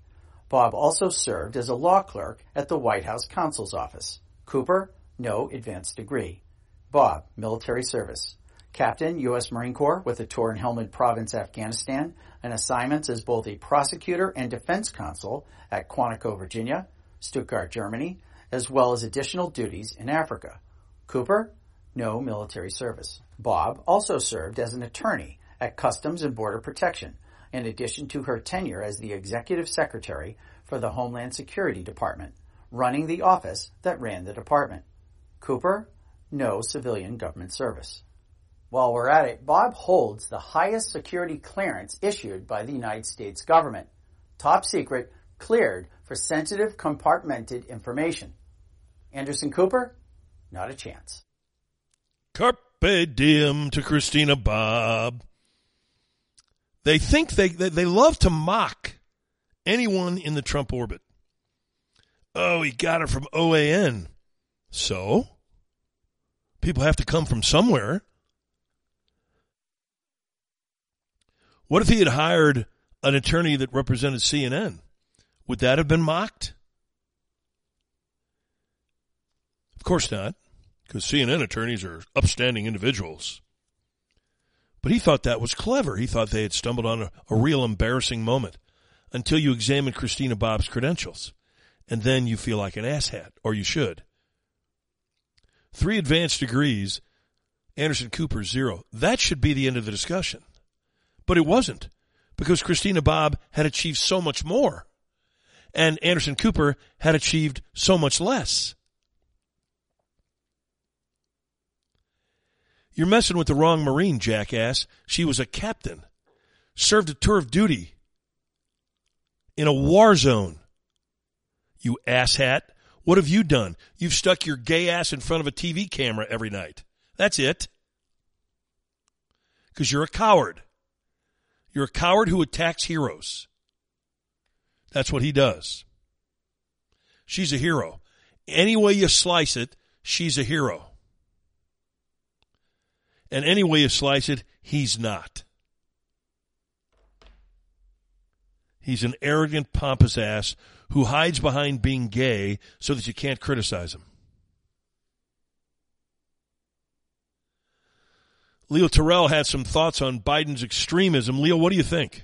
Well, you know, first of all, the characterization of 75 million Americans being extremists is just outrageous. Remember, Joe Biden on inauguration day said he wanted to unify the country. That is a lie because he has just thrown 75 million Trump supporters under the bus. I can sit here and proudly tell you, you call me a former Democrat. I left the Democratic Party because I became a Trump Republican because the Democrats are radical. They're extremists. Antifa, Black Lives Matter, 500 riots over the last three years. Defund the police. That's not America. That's chaos. And that's exactly what Joe Biden is doing politics, rhetoric, and you know what? This is a president that is basically unwanted by his own party, but he's pushing the political reform or agenda of the left. That's exactly what he's doing. And he doesn't mind doing it. And we're talking about the radical left, which of which he's a member. Speaking of radicals, how about Merrick Garland, the Attorney General, issuing a memo to his staff? In this memo, he reminds them of policies limiting contact with members of Congress. He says, amid lots of interest by members to pry loose the details of many high profile investigations. Read between those lines is not very hard. You are not to talk to members of Congress as whistleblowers no department employee.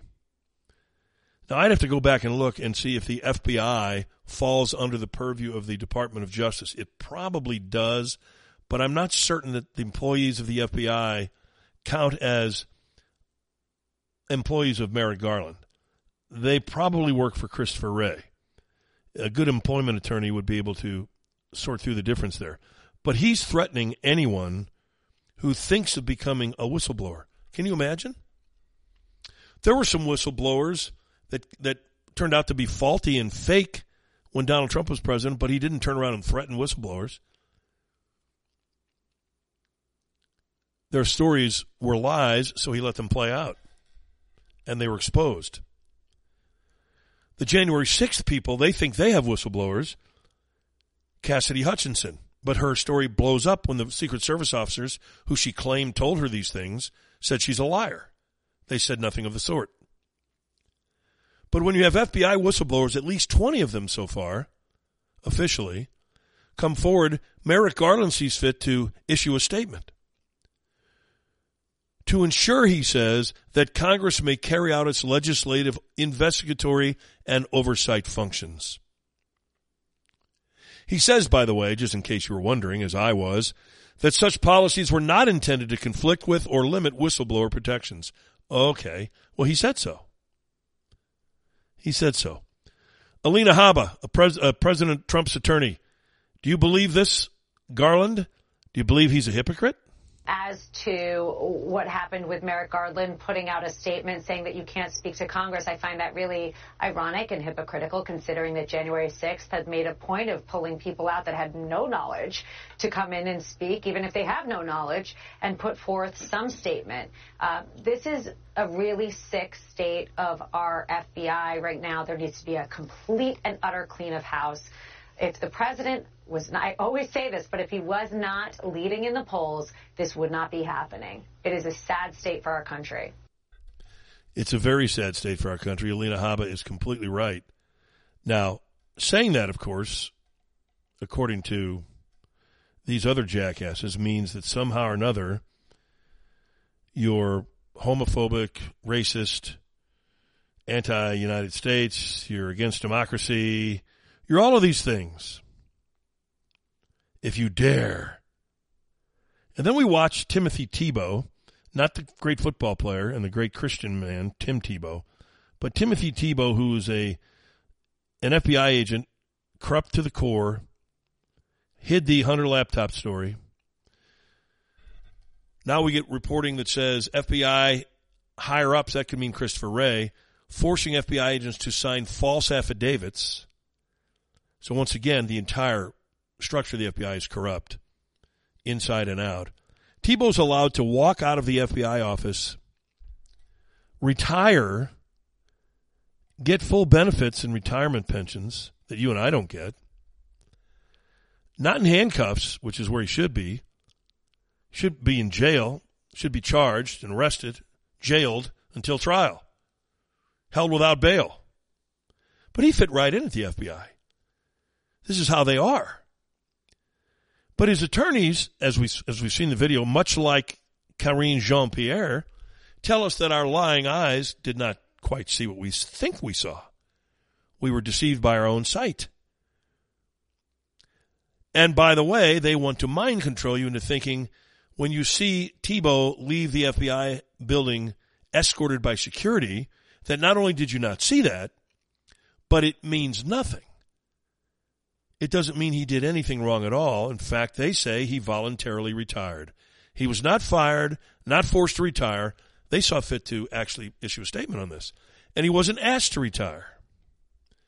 On his last day, Mr. Tebow turned in his security badge and walked with two longtime special agent friends through the field office to finish processing his paperwork. He walked out of the building by himself. Claims to the contrary are false. Really? Well, why is it then that I saw him walking out with a big black police officer next to him in full uniform? If he walked out by himself. He was escorted out by security. The same perp walk that Peter Strzok took, Andrew McCabe took, that are becoming commonplace in the FBI. But somehow or another, his attorneys saw fit to throw out a statement apparently his resume. He's done all of these wonderful things.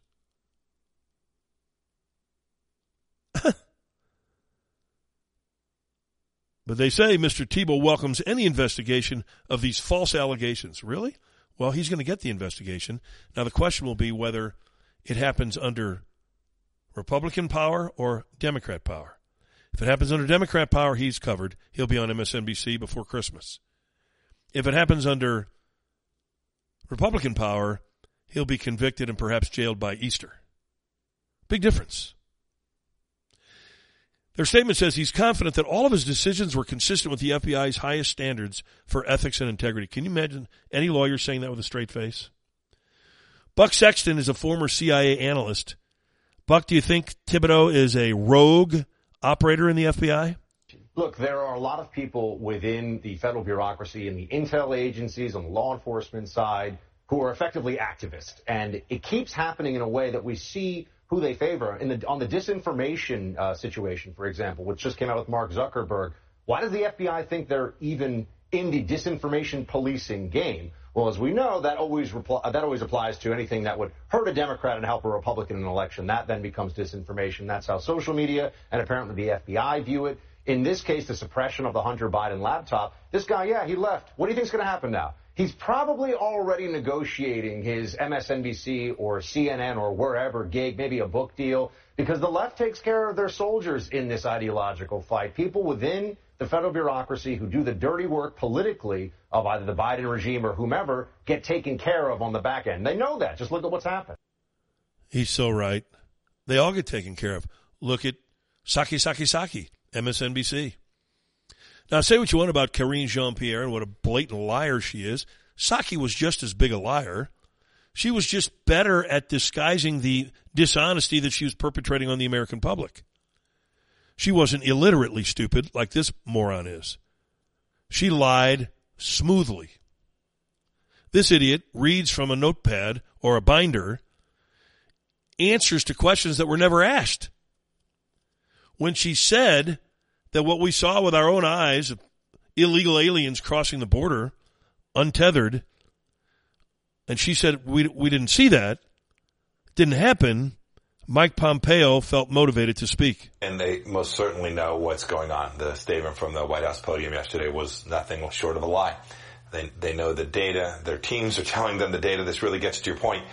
Uh, at some point you have to look yourself in the face and say, goodness gracious, the things that we've done are destroying the American way of life. They are not protecting American sovereignty.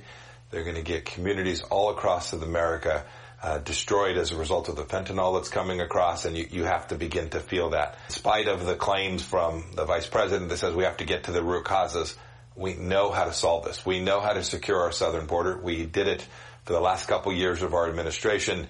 They've simply ripped the band-aid. This is an affirmative decision by the Biden administration to open our southern borders. They most surely know it, and I pray that they will find a way to get off their political stance and actually do the job that the American people are asking them to do. Carpe diem, Mike Pompeo. She's a liar. Karine Jean-Pierre is a liar. Now there are people who are speculating that she'll be gone before the midterms. She's an absolute embarrassment if you're a black lesbian, you're thinking, man, I'll never get a fair shot again after this debacle. People are going to categorize black lesbians under her. Well, we don't know if that's the case, but I know this.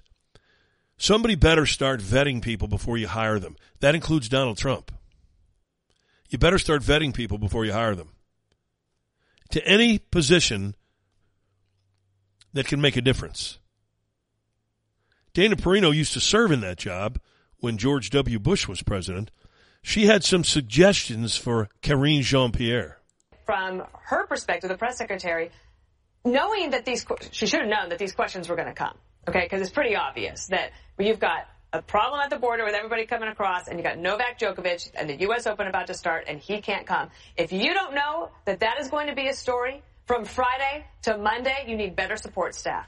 And what I would have gone to Ron Klain and said, hey guys, we got a problem here. And by Monday, when I brief, I need a better answer.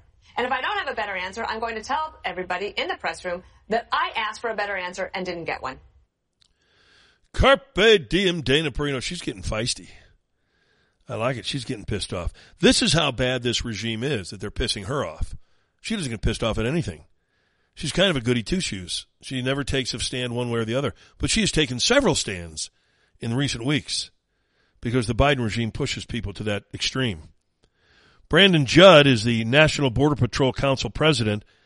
He says Karine Jean Pierre is exactly what we think she is.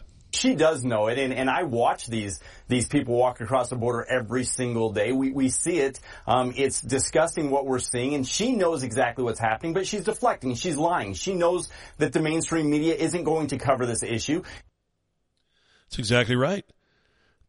They're not going to cover it, and the truth is what I said earlier. Fox's reporters who are there daily said that no other reporters from any other network, period, are there. Only Fox is covering the border. That's unheard of. But it tells you how corrupt the media is. But here's how desperate the Democrats are. Not only is Biden trotting around trying to convince everybody that Democrats are pro law enforcement and Republicans are anti law enforcement. We never wanted to defund the police. That was the Republicans. Even though there's miles of videotape telling you differently from the mouths of these Democrats. They're now also trying to convince you that it was the liberals that were against the lockdowns. My goodness, they didn't want the poor children out of school. Just listen to Kathy Hochul, the governor of New York, who's desperate now because Lee Zeldin has taken the lead in the polls over her in a Democrat state. The decisions were made to have learn remotely. Wow. Wow. What a mistake that was. One child in a classroom tests positive, the whole class goes home for a week and a half. It was chaos. Nothing short of chaos. So somehow the chaos was caused by not her or not Democrats, but she knew at the time that that was a terrible decision. Of course, she was silent. She didn't say a word about it. She didn't hold news conferences claiming, hey, this is the wrong policy. We can't do this to our kids. In fact, just the opposite. She was quiet as a church mouse. She didn't say a word. It's time that we get people with courage. What have we been saying on this show now for a long time? That everybody can do their small part. You can you can give up a sports career in broadcasting and do this for a living. Taking risks, I did that. You can go to the polling places and volunteer. Make sure that the corruption is limited because you know it's going to be there. You can do small things. You can vote. That's number one. It's number one, two, and three, actually. Get out and vote. So you can do a lot of things. Rob Schneider is an actor from Saturday Night Live days and has made a number of movies. Not many of them are funny, but he ha- he has played some funny roles in movies where he wasn't the star. All of the Adam Sandler movies, he was hilarious. But he's fed up with it, and he doesn't care who in Hollywood knows and what effect it has on his career. Are you willing to lose it all for what you believe? Absolutely. Yeah. Because because if we don't have it, then we have nothing. Mm-hmm. I want to. I'm not. I'm not. I don't care about my career anymore. Mm-hmm. I care about my children's. Me too. The country that they're going to live in. And then he told a story about a chaplain during the bombing raids in England when the flyers came to him one day and said, "You know what? Why should we go up and fly knowing we're going to be blown out of the sky? That over half of us won't come back. We know that." Why should we go up? They weren't saying they wouldn't go up. They're just saying, why should we? And the chaplain said to him a number of things, but I'll let Rob Schneider finish the story. Humanity has come out of it, has come out of the dark ages. We've come out of where people get burned at the stake. People believe and, and go along with this. And there's a darkness that we have come out of and doing a more of an enlightened period a more freer period. And he said, this is a step back into those darkness, into the darkest parts mm-hmm. of humanity. And we need to stand up for that now. Carpe and that diem. requires this. So they all flew. We are uh, there again. Yeah, and it requires a new set of flyers. Carpe diem, Rob Schneider. I jumped the gun there. Requires a new set of flyers. I always say George Washington didn't shirk his duty. and it requires a new set of George Washingtons. We are duty bound by the Constitution and the uh, Declaration of Independence to overthrow a corrupt government. This is a corrupt government that has violated the Constitution time and again and continues to do so every single day. Now they'll sick the Gestapo thugs on you, the, the FBI and the CIA and the Department of Justice. But our military is our only hope. We should be praying for a military coup every night. That's the only hope we have to overthrow this corrupt government. We say we can do it in the ballot box, but we know how they steal elections. So are you, are you up for giving them one more time, one more chance to steal the election? All right, give them November. Let's see what happens in November. Does our military have the spine? That's the question. And I do question it. Reports out of China are that Xi has told the Chinese to prepare for war, that they're becoming battle ready. They're going to invade someplace. It might be here, it might be Phoenix, it might be Taiwan, but they're going to invade someplace.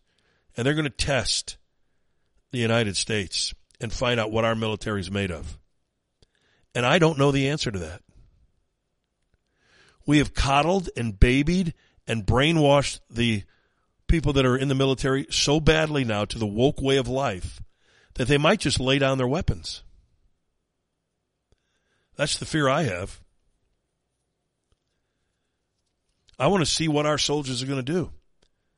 We've seen them in action before, but not under this regime we haven't. Except when this regime was murdering them.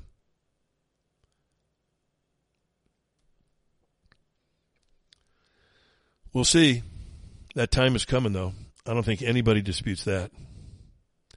So let's hear from Johnny Cash as we go to a break right here in the Window World Kings Court on KevinSlatenShow.com. I walked through a county courthouse square. On a park bench, an old man was sitting there. I said, Your old courthouse is kind of run down. He said, No, it'll do for our little town. I said, the old flagpole has leaned a little bit, and that's a ragged old flag you got hanging on it. He said, have a seat, and I sat down. Is this the first time you've been to our little town? I said, I think it is. He said, I don't like to brag, but we're kind of proud of that ragged old flag. You see, we got a little hole in that flag there when Washington took it across the Delaware. And it got powder burned the night that Francis Scott Key sat watching it write and say, Can you see? And it got a bad rip in New Orleans with Pakenham and Jackson tugging at its seams. And it almost fell at the Alamo beside the Texas flag, but she waved on though. She got cut with a sword at Chancellorsville, and she got cut again at Shiloh Hill. There was Robert E. Lee, Beauregard, and Bragg, and the south wind blew hard on that ragged old flag. On Flanders Field in World War One, she got a big hole from a Bertha gun. She turned blood red in World War II. She hung limp and low a time or two. She was in Korea, Vietnam. She went where she was sent by her Uncle Sam. She waved from our ships upon the briny foam, and now they've about quit waving back here at home. In her own good land here, she's been abused. She's been burned, dishonored, denied, refused. And the government for which she stands is scandalized throughout the land. And she's getting threadbare and she's wearing thin, but she's in good shape for the shape she's in.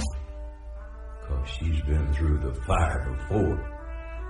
And I believe she can take a whole lot more. So we raise her up every morning. We take her down every night. We don't let her touch the ground and we fold her upright. On second thought, I do like to brag, Cause I'm mighty proud of that ragged old flag.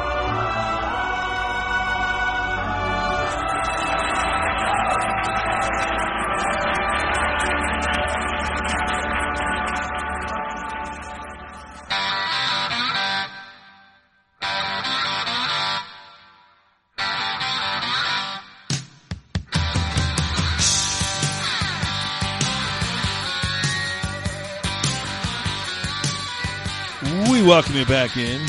Kevin Slaten with you. Glad you're along for the ride on this hoop uh, hoop day, hump day, Wednesday morning.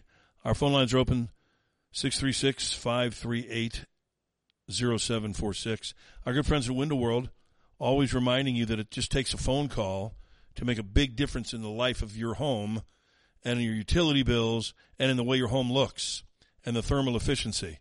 And that phone call is to Window World, 314 993 1800. They'll come out and give you a free in home estimate, and they'll prove to you that they're simply the best for less. And that's not just a slogan, that's their way of doing business. They've proven it to me. Came out to my house after hail had broken through my windows, and they proved it to me. And I now have Window World windows. And guess what happens when you have Window World windows? Your utility bills come down. And if you're talking about price between Window World and the competition, it's laughable. You could build a Walmart between the two in terms of price. That's how great the distance is.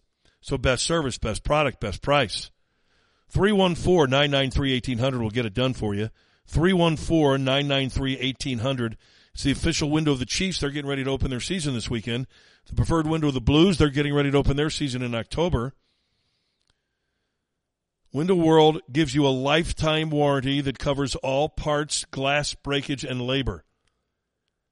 How do they do that? Well, they use double strength glass. That's how.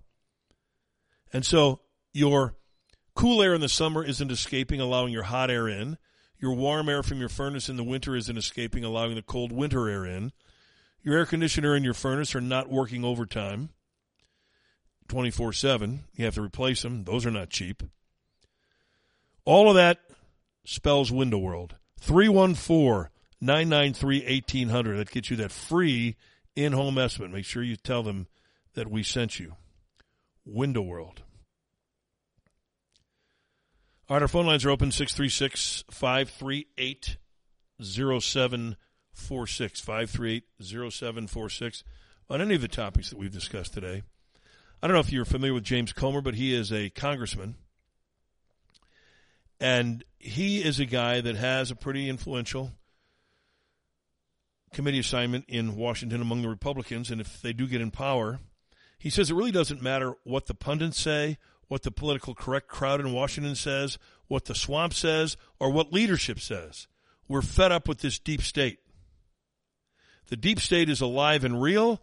It's going to be left up to Republicans, hopefully in a majority, starting in January to try to end this and get us back on the path where we have confidence in our intelligence communities. Those are true statements. Remember, Devin Nunes told us that back in 2018 when he was the chair of the House Intelligence Committee, and he issued a memo. And the memo said that the FBI may have relied on politically motivated or questionable sources to justify its request for a secret surveillance warrant in the investigation of President Trump. That had begun in 2016, thanks to crooked Hillary Clinton. So the Republicans weren't wrong. They weren't screaming at windmills. They weren't in a forest somewhere. They were right in the middle of the swamp and they saw the swamp rats. And they were right. And all the media and all the politically correct crowd in Washington all said, nah, you're full of it. There's no such thing as a deep state. As I recall the number, President Trump let 20,000 jobs remain vacant when he took over, which was smart because he felt, as any smart conservative feels, government is way too big. Way too big. It's run by a bunch of unelected bureaucrats, and that should end. We don't need assistants to assistants to deputies to assistants to assistants to deputies. We don't need that. Honestly, some of these titles are so long, you wonder how many people are in between them and the real decision maker. If you're an assistant to the deputy's assistant to the director, you're nobody. And you really shouldn't be getting paid from the federal government, our taxpayer money. There's a lot of good things we could do with our money. And we'd have a lot of it if we weren't wasting it on bureaucrats. So if I would give President Trump any advice the next time he gets in, it's not only to vet the people that you're hiring, but don't hire near as many. If you cut 20,000 jobs last time, cut another 100,000 this time. Rid Washington of the swamp rats. Limit limit a senator or congressperson's staff to three people that are getting paid. You can have as many volunteers as you want. Two or three people, that's all you need. You don't need the rest of it. And that once you have an assistant attorney general, there aren't going to be 17 deputy assistants to the assistant's deputy. That's not going to happen anymore. You need U.S. attorneys throughout the country to prosecute cases. I would streamline that as well. As far as the FBI is concerned, everyone with any kind of an executive level position, gone. And then whoever you hire, the memo, first day memo goes out to all of the rank and file people and says this. If you ever are discovered to be politically motivated in your work, you will not only be fired, you will be arrested, charged, and prosecuted to the fullest extent of the law. You will not get retirement if you're eligible for it. Everyone signing this understands the meaning behind it. Now, a lot of people don't care about an oath. We've seen that. But I tell you what, you start laying it out to them, they're going to jail. They might think twice about their corruption. Cleo's up. Good morning, Cleo. Hey, morning, Kevin. Tremendous show as always. Thank you, sir. I appreciate it. I see in the paper in the city, some, some random guy, he happened to be white, was shot at a stoplight at Paget Academy. Who shot him? Shot in the back. Well, they don't know. Nobody knows. Nobody knows. Things, yeah. You know, nobody knows. You know, I, I I think it's terrible. You know, I'm a black guy. If I go through these neighborhoods, man, I always felt uneasy at a stoplight. Absolutely, and there's no reason for that. You know, there there are no police anymore. Uh, what Kim Gardner has done down there is render the police toothless. So there's really no police presence in those neighborhoods that uh, have crime, and the, and the criminals know it. That's the problem, Cleo. The criminals always know it. They're not stupid. They know that they're not going to get caught. So you can go up and shoot a white guy, a black guy. It doesn't matter at the stoplight. You won't get caught. That's very true. They know they don't stop people for traffic stops anymore. No, it's it's rare. Yeah, they're afraid to. And who can blame them? I can't blame them. Truthfully, I cannot blame them. If you're not getting shot, you're getting accused of doing something wrong that you didn't do. I'm telling you, if you're a police officer, I can rarely see when you get up in the morning and shave, you're looking in the mirror saying to yourself, is this going to be my last day on earth? It, it's possible. You know, there is no job like it really when you think about it. I remember a, a, a wife of a fallen police officer saying one time, she always knew that she was loved by her husband and that he was loved by her because every morning before he left for work, they told each other they loved each other. Yeah. Because she knew that it was possible that was the last time she would see him. Know, thank goodness the police did left. And, and you see in L.A. County, they're quitting in droves because they won't get shots. They won't get the COVID shot. It's, it's unbelievable if that's still a problem in this country. We are a laughing stock of the world, not just we're not just a laughing stock of this country. We're an international laughing stock. When Novak Djokovic can't come into this country to play tennis, we are an international joke. That's that's that's the truth, man. You know, I tell you, I, I don't. I don't want to go to, over, over to Europe as a tourist anymore. I'm afraid they'll run out of energy wherever I go. Oh, I couldn't agree more. You're an American. You're a, you got a target on your back. Yeah, that's another thing. You got a bullseye, and I'm telling you, if I were from another country, I wouldn't want to come here. You're not going to force. Mm-mm. You're not going to force me to take a vaccine shot. I don't know if they're still forcing that in Canada, but I think they are. I believe they are. They may not. They may not be. Well, I'm trying to think. Did they eliminate Goldschmidt and Arenado from even coming into the country, or just that they couldn't play? I think they eliminated from coming in. Yeah, I think Coming you have to have yeah. it to go in. Coming in, yeah. God, a vaccine that has been proven not to work, and they continue to insist on it for employment purposes. I mean, it's it's it, it makes you want to strangle Biden. It really does. Yeah, we've lost a lot of armed services people because of it too. Yeah, don't you get the feeling that the armed services people that refuse to take that injection are the ones that we really need on the front lines? True. You know, the cowards, oh yeah, go ahead and jab me. Okay, I'm not so sure I want you fighting. But th- of course that's generalizing. I'm not saying all of them. But it's amazing to me that we turn our backs on the people that have volunteered to defend us, but they're not going to let you cause them health problems if they can stop it. And Well, they- as a result, you fire them. The Democrats have always wanted a weak, military, and that's what they're getting. Yeah, they have, and they've got one. You're darn right they do, and that's what scares me. The, the word coming out of China that they're getting ready for war. I, I've been waiting for them to attack. To be honest with you, Yeah, I'm not surprised at all. I mean, and what's the administration going to do about it? You know, they they were surprised when Russia went into Ukraine, yeah. despite, despite the massive buildup. right? it was telegraphed for months, and well, yeah, gosh, that shocked us. Well, China won't shock you; it'll be shock and awe, but the awe will be on our part. And then when they did it, Milley said it only take him a couple days to take over Ukraine. Yeah, that's how smart But- he is. He he he belongs on the gallows. He's a traitor. He is a traitor. He has been a traitor all along. It amazes me how traitorous, how treasonous, excuse me, how treasonous our military leaders are.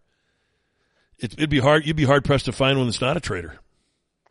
Well, it ain't going to get any better unless we get some conservative people in charge, man. Well, it better happen fast. November can't get here soon enough for that uh, to happen. Although I love this time of year, so I don't want it to fly by. But I wish we could move the election up to tomorrow. Yeah. That would be nice. Get You- rid of these see- bastards. You see what Fetterman won't won't uh, debate ours.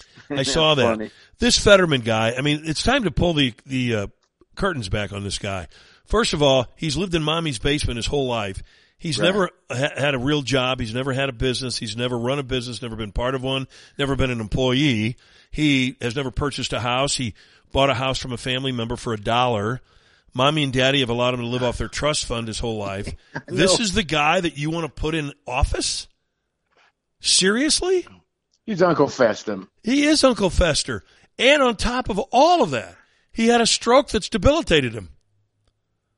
That's right. Yeah, Uncle Fester, Uncle Fester never came out of the house either. No, Uncle Fester didn't, but Uncle Fester wasn't as uh, prone to lunacy as this guy is. I, I, I have to be honest with you, Cleo.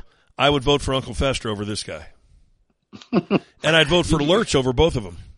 I bet the, the IQ of Dr. Oz is probably like 135. Uncle Fester is probably about 72. At most. Yeah, I think you're giving him a little extra credit there. He stayed after class to get that 72.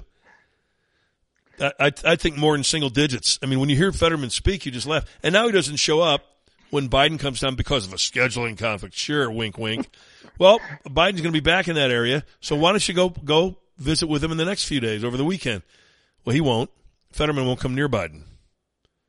I tell you, you know, in, in Pennsylvania, there was there was massive vote fraud in the 2020 election. There was a lot of No question. Philadelphia. Pennsylvania is one of the most corrupt states in the, in the union.